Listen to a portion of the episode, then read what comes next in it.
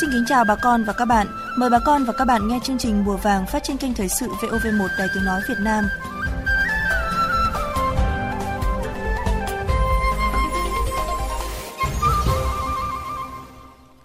Các biên tập viên Phương Hà và Hà Phương rất vui được đồng hành cùng bà con và các bạn trong chương trình Mùa vàng hôm nay. À, vâng chị Hà Phương này, mở đầu cho tuần đầu tiên của năm mới, chương trình Mùa vàng sẽ gửi đến bà con những nội dung gì nhỉ? À, Thưa anh Phương Hà, thưa bà con và các bạn, mở đầu cho tuần mới, chúng tôi mời bà con và các bạn cùng đến với không khí đặc sắc của lễ hội đua thuyền Tứ Linh ở đảo Lý Sơn, tỉnh Quảng Ngãi trong chuyên mục Ra khơi. Thời sự mùa vàng là những thông tin về sản xuất chè sạch tại tỉnh Thái Nguyên. Phần cuối chương trình, chuyên mục Hướng nghiệp nhà nông sẽ giới thiệu tới bà con và các bạn những vấn đề về làm việc tại Nhật Bản trong ngành chế biến thực phẩm. Trước hết là một số thông tin nông lâm ngư nghiệp nổi bật.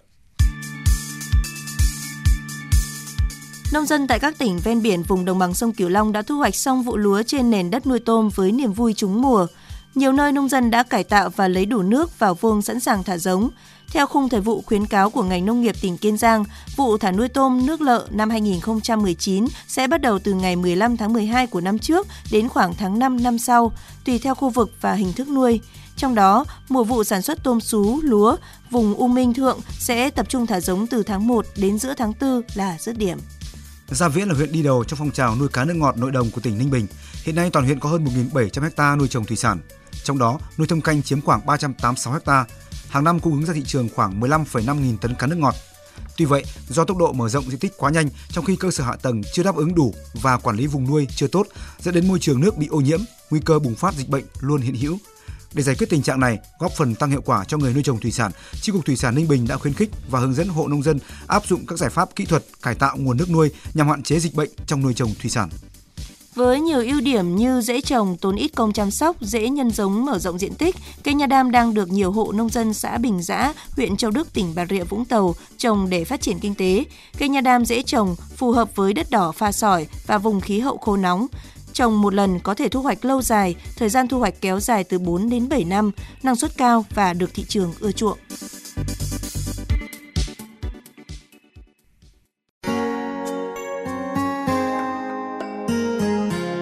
Ra khơi Ra khơi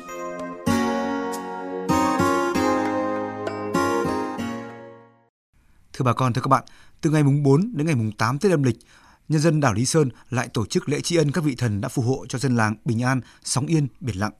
Đồng thời tổ chức hội đua thuyền tứ linh để tưởng nhớ các vị tiền hiền đã có công khai khẩn xây dựng cuộc sống lâu dài trên đảo. Lễ hội đua thuyền đầu xuân là lễ hội lớn nhất trong năm của người dân trên đảo Lý Sơn.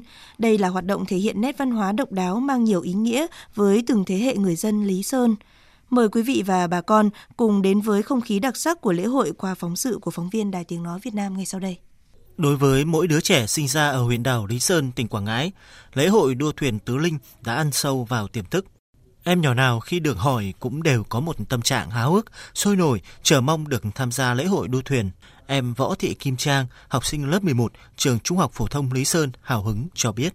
Ở đây truyền thống mà đậm đà bản sắc dân tộc nhất của đội Lý Sơn đó là lễ hội đua thuyền, đó là lễ hội đua tứ linh á, mang một ý nghĩa rất lớn đối với những người dân nơi đây là kiểu như mình được sống trong cái lễ hội rất là vui mà tất cả mọi người đều về hướng về một biến đố một tứ linh đại diện cho một thôn xóm có nghĩa là nếu như mà nay nồ mà chiếc đó mà tháng á có nghĩa là cái xóm đó làm ăn rất là tốt và phấn khởi trong cái năm đó. Giải đua thuyền truyền thống trên đảo Lý Sơn được tổ chức lần đầu tiên vào năm 1826. Trải qua gần 200 năm, cứ đến dịp Tết Nguyên đán, lễ khao lề thế lính Hoàng Sa, thì các tập họ trên đảo lại tổ chức lễ hội đua thuyền tứ linh truyền thống. Văn hóa truyền thống này sẽ tiếp tục được giữ gìn và bảo tồn để tưởng nhớ về cội nguồn tổ tiên, các bậc tiền nhân và đội binh phu Hoàng Sa Trường Sa trên đảo Lý Sơn – Ông Bùi Cầm, người dân xã An Hải, sinh sống xa quê hương cho biết, là người con của Lý Sơn. Dù có bận rộn đến thế nào, ông cũng sắp xếp công việc để trở về quê hương xem lễ hội đua thuyền. Dù bận việc nhưng mà mình phải coi cái đua thuyền một cái việc rất là hấp dẫn, rất kỳ sôi động mà bất kỳ một năng nào không có thể được cái điều này. Cái việc chúng ta coi đua thuyền nó mình thả cái hồn vào một cái điều rất là tuyệt vời mà bất kỳ một nơi nào trên đất nước Việt Nam này không có được đó là cái điều tâm huyết nhất của nhân về đua thuyền ở à, của quê hương mình Lý Sơn có tất cả 8 thuyền đua thuyền dài khoảng 8 mét mang tên bốn con vật trong tứ linh là long ly quy phục, được trang trí chạm trổ hết sức công phu. Mỗi thuyền đua thường có 15 người, đều là nam giới, trong đó có một tổng lái, một tổng thương, một tổng mũi và 12 tay chèo. Ở An Hải, tất cả thuyền đua đều thuộc của xóm, như xóm Đông có thuyền rồng, xóm Tây có thuyền phụng, xóm Trung Yên có thuyền quy, xóm Trung Hòa có thuyền ly. Ở An Vĩnh, tất cả các thuyền đua đều thuộc các lân, như lân An Hòa có thuyền rồng, lân Tân Thành có thuyền phụng, lân Vĩnh Lợi có thuyền quy, lân Vĩnh Hòa có thuyền lân. Mỗi thuyền đua đều được cất giữ tại các dinh miếu của xóm, của lân. Chỉ đến ngày tổ chức hội đua thuyền mới làm lễ tại sinh miếu để đưa thuyền hạ thủy. Theo bà Phạm Thị Hương, Phó Chủ tịch Ủy ban Nhân dân huyện đảo Lý Sơn, Hội đua thuyền truyền thống đầu xuân không chỉ là cuộc thi biểu dương sức mạnh, một tinh thần thể thao, một trò vui của nhân dân địa phương trong dịp Tết đến xuân về, mà còn là một lễ hội tâm linh với những ước vọng cầu cho quốc thái dân an, dân yên vật thịnh, đồng thời tưởng nhớ đến các vị dân binh Hoàng Sa năm xưa đã vâng lệnh vua ban ra đo đạc cắm mốc chủ quyền trên hai quần đảo Hoàng Sa và Trường Sa. Lễ hội đua thuyền này nó mang ý nghĩa rất lớn đối với người dân và kể cả trong các lớp trẻ của Lý Sơn. À, bởi vì đây nó mang cái thứ nhất là nó không những về văn hóa lịch sử mà nó còn mang cái ý nghĩa về tinh thần rồi nó mang ý nghĩa về tâm linh. Thứ nhất là để cầu mong cho cái việc mà à, bình an trên địa bàn huyện. Thứ hai là trong quá trình đó là cũng là để ghi nhận và tưởng nhớ các cái vị thần linh thì đây là một cái phương trực tập quán đã có từ lâu đời thì cái này chúng tôi cũng cũng đã phát huy và duy trì thường xuyên. Thưa bà con, thưa các bạn, Hội đua thuyền truyền thống đầu năm trên đảo Lý Sơn được tổ chức hàng năm từ ngày mùng 4 đến ngày mùng 7. Đặc biệt, được huyện Lý Sơn tổ chức tranh cúp vô địch vào ngày mùng 8 Tết Nguyên đán. Thông qua nét sinh hoạt độc đáo này, lễ hội đua thuyền trên đảo đã góp phần giữ gìn những giá trị đạo đức, văn hóa truyền thống của người dân miền Việt. Thời sự mùa vàng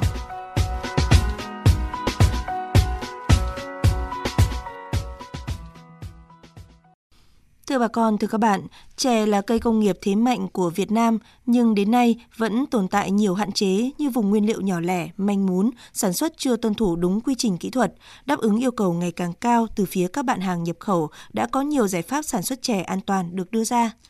À, vâng, một trong những giải pháp đó là phải thay đổi tư duy nhận thức của người trồng chè về sản xuất an toàn. Câu chuyện thay đổi nhận thức từ những búp chè ở tỉnh Thái Nguyên là một ví dụ điển hình.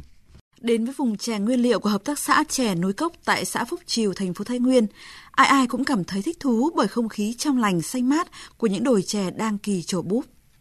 Ông Nguyễn Văn Đoàn, chủ nhiệm hợp tác xã chè núi cốc chia sẻ với chúng tôi.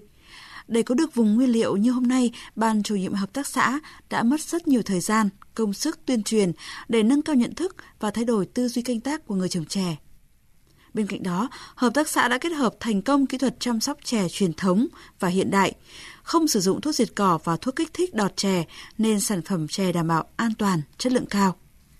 Từ kinh nghiệm của hợp tác xã, ông Đoàn cho rằng ngành chè Việt Nam hôm nay chưa có nhiều sản phẩm an toàn, sức cạnh tranh chưa cao, một phần là do tư duy của người sản xuất còn manh muốn, chộp giật. Hướng dẫn cho bà con quản lý nó cũng không sởi, bởi vì nó ở ăn ở cái nhận thức của bà con nói đến Việt Gáp thì cũng vẫn còn một số là người ta bảo chẳng Việt Gáp tôi cũng tốt Chè là một trong những cây trồng góp phần xóa đói giảm nghèo tại nhiều địa phương ở nước ta. Nhưng do thói quen canh tác truyền thống, việc sử dụng thuốc bảo vệ thực vật không theo quy định dẫn đến sản lượng sản xuất lớn nhưng chất lượng lại không đảm bảo.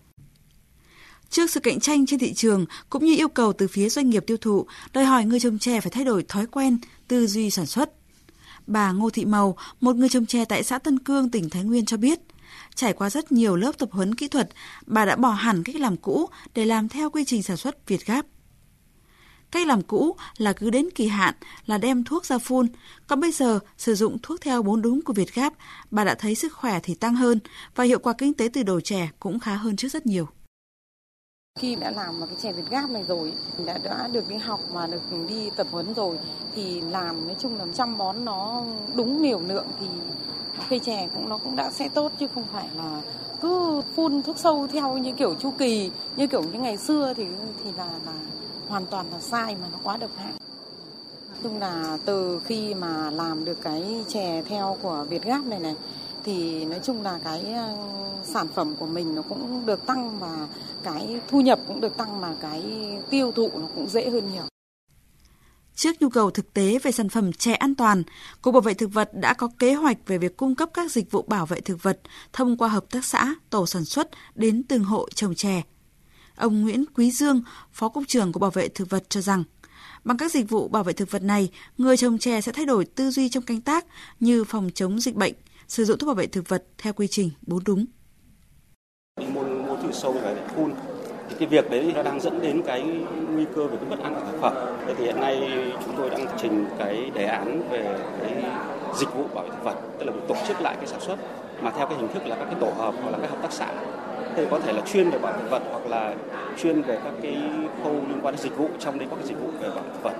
Thì đây là một cái giải pháp mà chúng tôi nghĩ là nó mang cái tính chất về lâu dài cho cái ngành sản xuất của Việt Nam nói chung cũng như là ngành sản xuất chè nói riêng thì hiện nay Thưa bà con, thưa các bạn, canh tác chè truyền thống dựa chủ yếu vào các loại phân bón vô cơ và thuốc bảo vệ thực vật có nguồn gốc hóa học đã để lại nhiều hệ quả tiêu cực với con người và môi trường. Chính vì cách làm cũ đó mà bấy lâu nay, giá chè xuất khẩu của Việt Nam rất thấp, chỉ đạt 60% đến 70% so với giá trung bình của thế giới. Do đó, việc nâng cao nhận thức, thay đổi tư duy và thói quen canh tác theo hướng an toàn chính là con đường phát triển tất yếu của người trồng chè trong bối cảnh hội nhập hiện nay. À, và khi người trồng chè đã thay đổi tư duy, từ bỏ thói quen canh tác cũ để tuân thủ theo những quy trình sản xuất an toàn, nhưng chỉ một mình người sản xuất thay đổi thôi thì có đủ để đảm bảo sản phẩm của ngành chè là an toàn, là chất lượng cao. Và khi người trồng chè cho ra những sản phẩm đảm bảo an toàn chất lượng thì ai sẽ giúp họ nâng cao giá trị gia tăng trong tiêu thụ? Đây là những vấn đề bức thiết đòi hỏi phải có sự phối hợp đồng bộ từ các cơ quan quản lý nhà nước đến người sản xuất và các doanh nghiệp chế biến. Hiện nay, diện tích sản xuất chè Việt Gáp qua các năm vẫn có xu hướng giảm. Theo thống kê của Cục Trồng Trọt, năm 2015, diện tích chè Việt Gáp của nước ta đạt khoảng 9.300 ha, nhưng đến nay con số này chỉ còn hơn 4.000 ha. Một trong những nguyên nhân khiến cho bà con trồng chè thiếu mặn mà với Việt Gáp là thủ tục đăng ký chứng nhận Việt Gáp còn dườm già, nhiêu khê và tốn kém. Từ thực tế trên, Bộ Nông nghiệp và Phát triển Nông thôn cũng đã cho giả soát chỉnh sửa lại các tiêu chí cũng như các thủ tục chứng nhận Việt Gáp sao cho phù hợp. Cục trồng trọt đã chỉ định 15 tổ chức chứng nhận Việt Gáp cho chè búp tươi trên cả nước. Các tổ chức chứng nhận Việt Gáp đã chứng nhận cho 197 cơ sở sản xuất chè với diện tích gần 10.000 ha, trong đó tập trung ở một số tỉnh như Yên Bái, Phú Thọ, Hà Giang, Lào Cai, Lâm Đồng và Thái Nguyên. Ông Nguyễn Quốc Mạnh, trưởng phòng cây công nghiệp và ăn quả, Cục trồng trọt cho biết.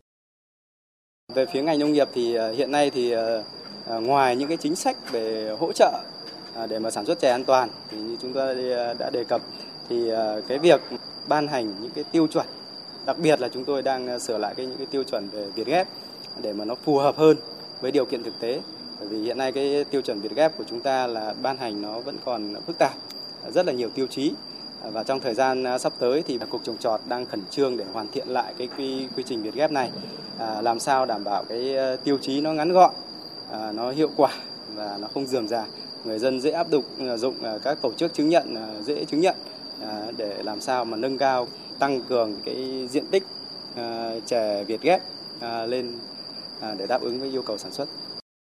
Không chỉ vướng mắc ở thủ tục hành chính, công tác quản lý các cơ sở cung cấp thuốc bảo vệ thực vật và cơ sở chế biến thiếu chặt chẽ cũng khiến người sản xuất tại các vùng chè nguyên liệu có tư tưởng mạnh ai nấy làm. Nhiều ý kiến cho rằng đối với các cơ sở, đại lý cung cấp thuốc bảo vệ thực vật, nếu phát hiện bán những loại thuốc ngoài danh mục thì phải có chế tài xử phạt thật nặng. Đồng thời, công khai những loại thuốc bảo vệ thực vật được sử dụng trên chè một cách rộng rãi và dễ hiểu để bà con nhớ và tìm mua. Bên cạnh đó, các cơ sở chế biến cần tuân thủ nghiêm quy định nhà nước về vùng nguyên liệu như để được công nhận sản phẩm an toàn, phải có vùng nguyên liệu hoặc nguyên liệu phải có chỉ dẫn địa lý cụ thể. Có như vậy mới chấm dứt được hiện tượng lộn xộn trong khâu thu mua và chế biến. Chè nguyên liệu tốt có khi lại rơi vào cơ sở chế biến không đảm bảo hoặc ngược lại. Giá thu mua chè không ổn định khiến người trồng chè không mặn mà đầu tư và sản xuất chè tiêu chuẩn. Theo ông Nông Xuân Bắc, Phó Giám đốc Sở Nông nghiệp và Phát triển Nông thôn tỉnh Thái Nguyên, để giải quyết triệt đề hiện tượng người sản xuất bỏ mô hình gáp, tỉnh đang cho giả soát quy hoạch lại vùng nguyên liệu tập trung và đưa ứng dụng công nghệ cao vào sản xuất, đặc biệt là khâu giống. Chúng tôi đang cho triển khai giả soát lại tất cả các cái huyện mà có lợi thế về cây chè để quy hoạch thành những cái vùng sản xuất chè tập trung và ứng dụng công nghệ cao.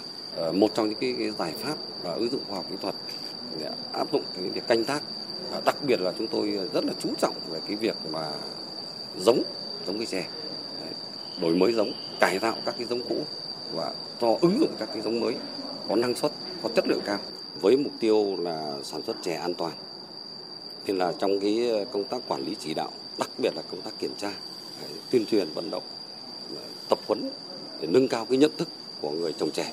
Đấy là cái điều chúng tôi rất là quan tâm.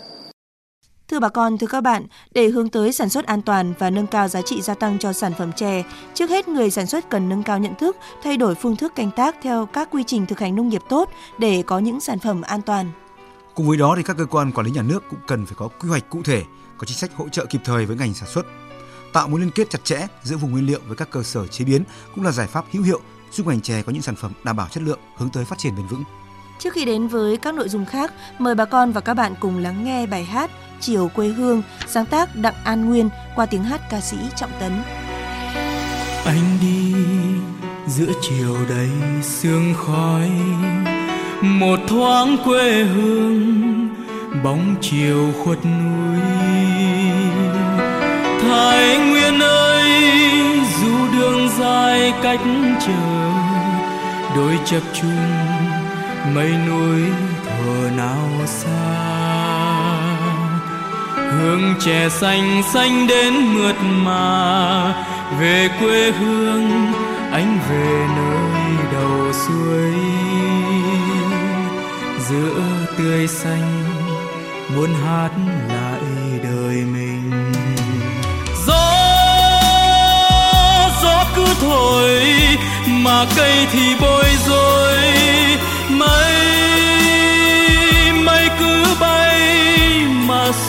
Vẫn đợi chờ.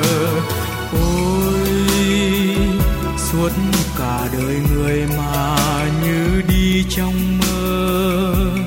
Ở một miền quê nửa đồng nửa núi, để anh khát cháy lòng bên đầu suối. Thái nguyên ơi, sao mà nhớ mà thương? Yêu tha thiết môi dáng chiều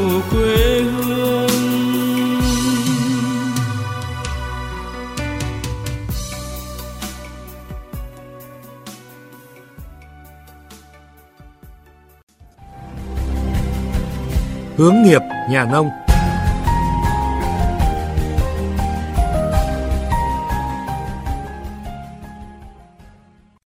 Thưa bà con, thưa các bạn, trong những năm gần đây thì nhu cầu về an toàn thực phẩm của cộng đồng ngày càng cao.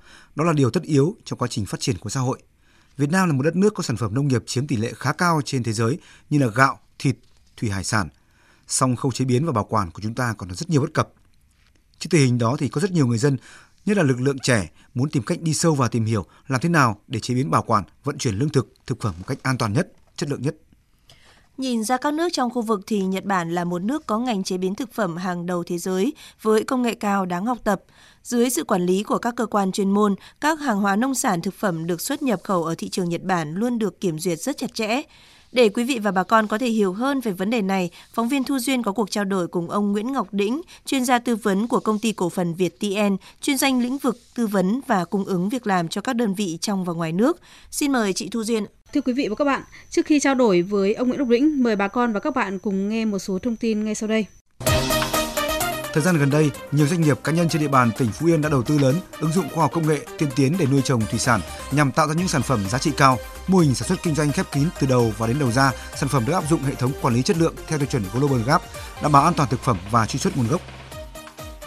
Vừa kết thúc ngoạn mục chặng cuối năm 2018, ngành hàng cá tra đánh dấu phá vỡ kỷ lục trong 20 năm qua về kim ngạch xuất khẩu, sản lượng và giá trị.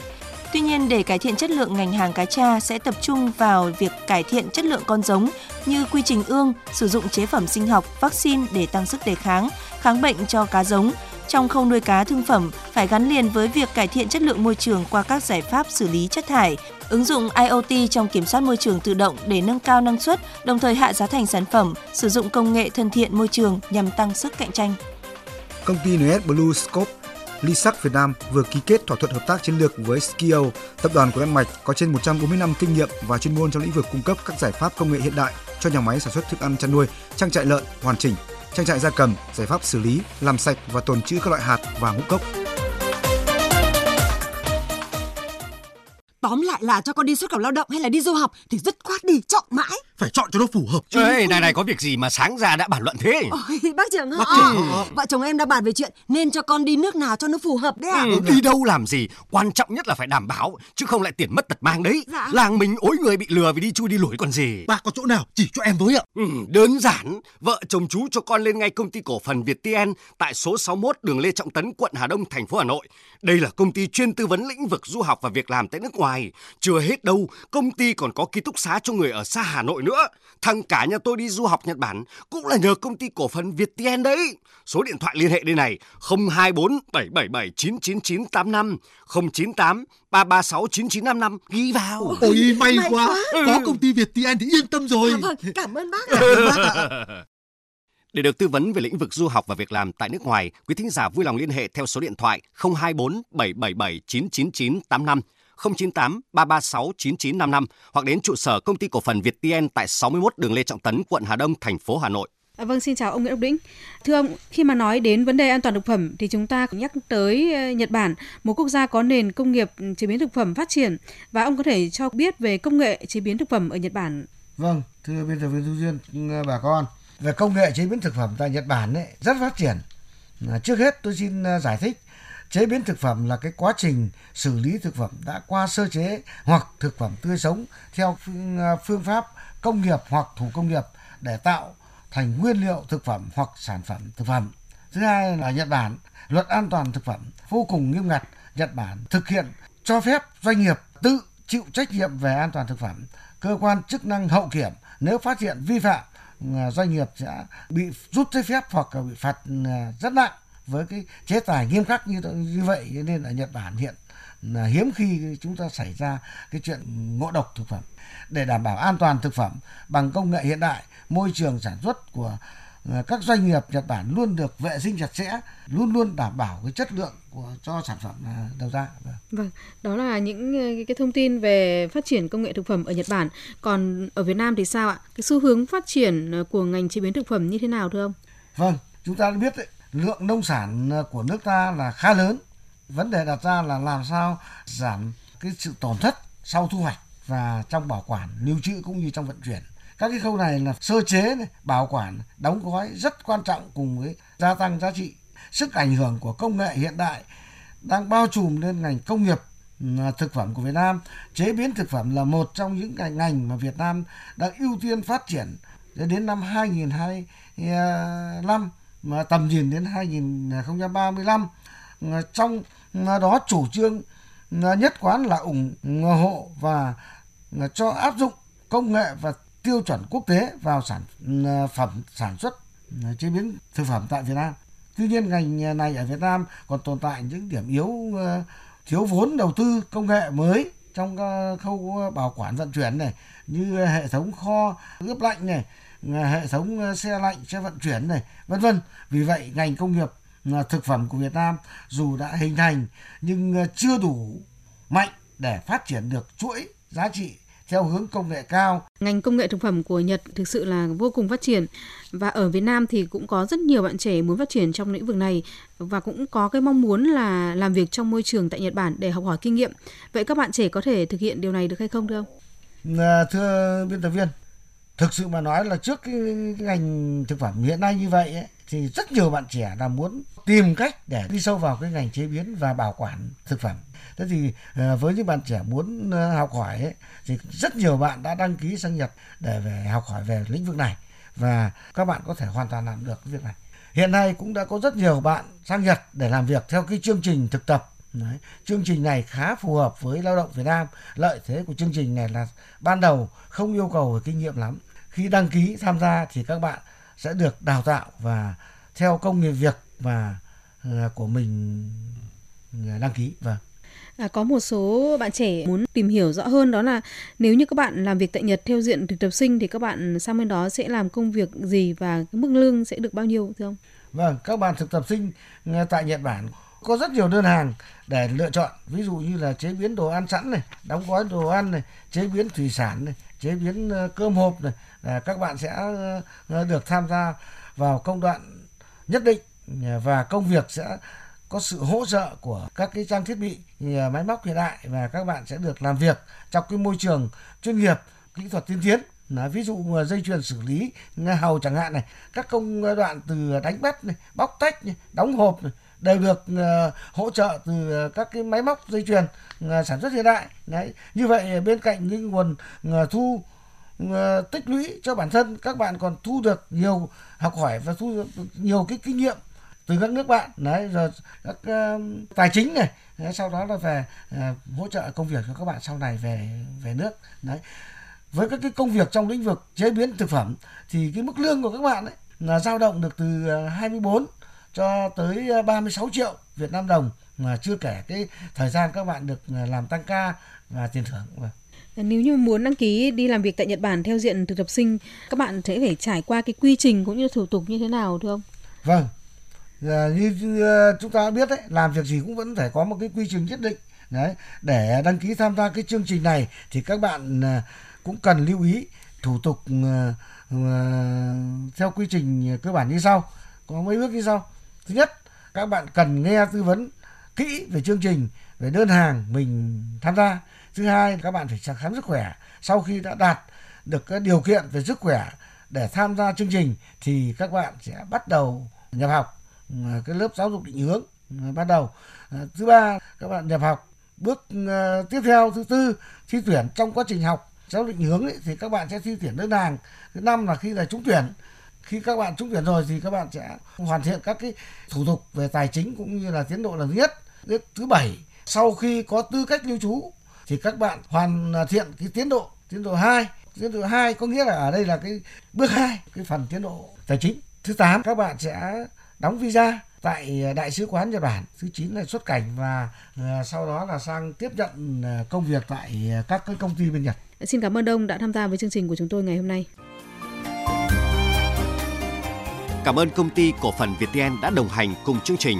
Sau buổi phát sóng hôm nay, quý vị và các bạn muốn được giải đáp về du học, làm việc ở nước ngoài, có thể gọi điện thoại về số 024 777 999 85 hoặc 098 336 9955 hoặc đến trụ sở công ty cổ phần Việt TN tại 61 đường Lê Trọng Tấn, phường La Khê, quận Hà Đông, thành phố Hà Nội để được hỗ trợ và tư vấn. Thưa bà con và các bạn, thông tin vừa rồi cũng đã khép lại chương trình Mùa vàng hôm nay. Chương trình do biên tập viên Hồng Liên và nhóm phóng viên biên tập viên Ban Thời sự VOV1, Đài Tiếng Nói Việt Nam biên soạn và thực hiện. Xin chào và hẹn gặp lại.